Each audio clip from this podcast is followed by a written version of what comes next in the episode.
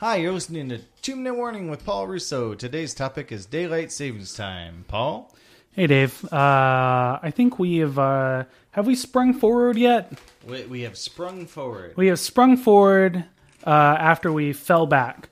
Uh, if, if I remember anything from my childhood, is you fall back and you spring forward. Uh, any good parent will teach their child that tip, the uh, helpful little tip and trick, uh, springing forward and falling back.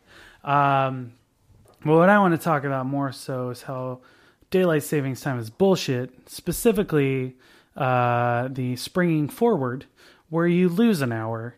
Uh, falling back is amazing because you forget and suddenly you get an extra hour in your day uh, that you didn't normally have, where you could take advantage of that extra hour, most likely sleeping.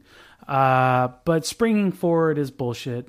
Uh, and if nothing else, we should always be falling back, not springing forward, because people need more sleep, not less. Uh, especially me, who uh, I'm a I'm a big fan of sleeping, Dave.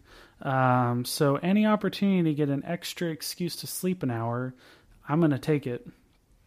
And so uh, to our government officials out there, and I don't know whoever else, like farmers, if they even use that stuff anymore, uh, let's just get rid of the whole uh, spring forward thing and just fall back.